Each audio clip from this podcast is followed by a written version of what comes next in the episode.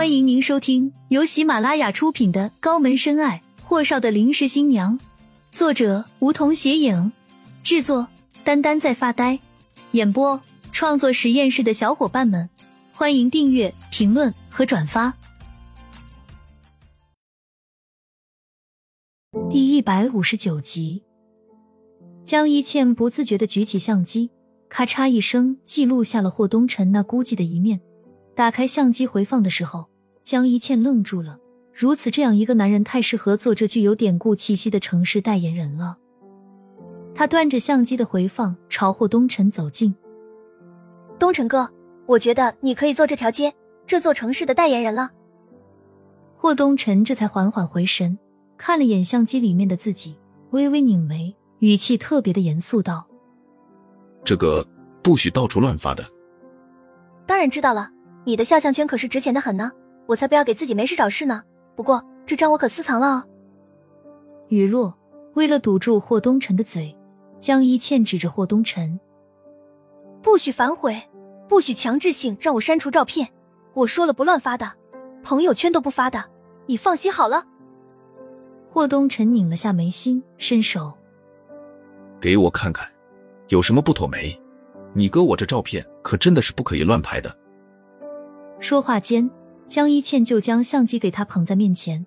霍东辰微微弯了下，要盯着相机看。确实，不得不说，江一倩的摄影技术一流。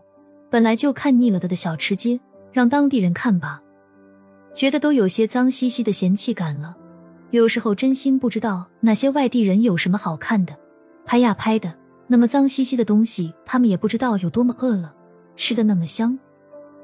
可经过江一倩大师的拍摄，镜头下的安仁芳果然和平时经过时看到的不一样了。霍东辰在一张一张欣赏照片的时候，江一倩抬头，突然被一道风景迷住了。他从霍东辰的手里几乎是夺过相机，便对着对面的一个地方，咔嚓咔嚓拍了几下。镜头下的背景是安仁芳的小吃街，木烤炉的旁边站了一位女子。薰衣草色调的长裙在夜风下轻轻摆动，高高的马尾。她侧身指着烤炉，跟老板说着什么。从江一倩的角度看去，简单的装束跟街上的众多安城女子没什么区别。当镜头拉近时，才发现她普通的装束下有着一种特别的气质。那是一种很空灵的感觉，那种感觉只有他们那种玩艺术的人才可以感受得到。那是一种只可意会不可言传的美妙感，常常在艺术家的口中称之为灵感，一种常人听着虚无缥缈东西。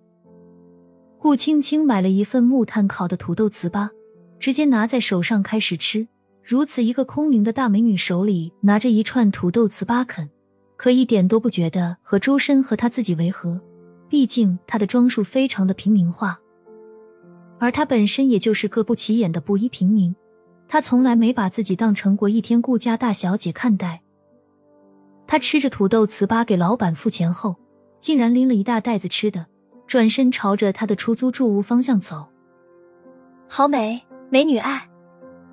江一倩一直在用镜头看顾青青的一举一动，而感觉身边突然有点诡异的感觉时，她的余光扫了下霍东辰的位置，这一扫让江一倩惊了一下子。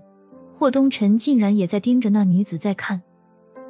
待他将相机拿下后，发现米迦勒也在看着顾青青，偶尔再看看霍东辰，那眼神明显的是慌张和紧张。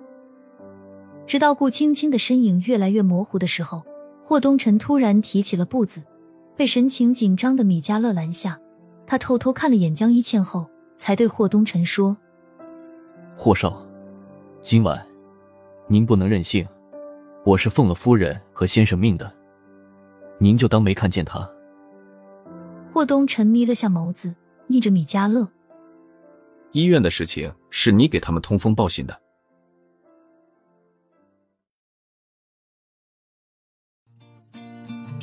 本集已播讲完毕，还没听够吧？那赶紧订阅吧，下集更精彩。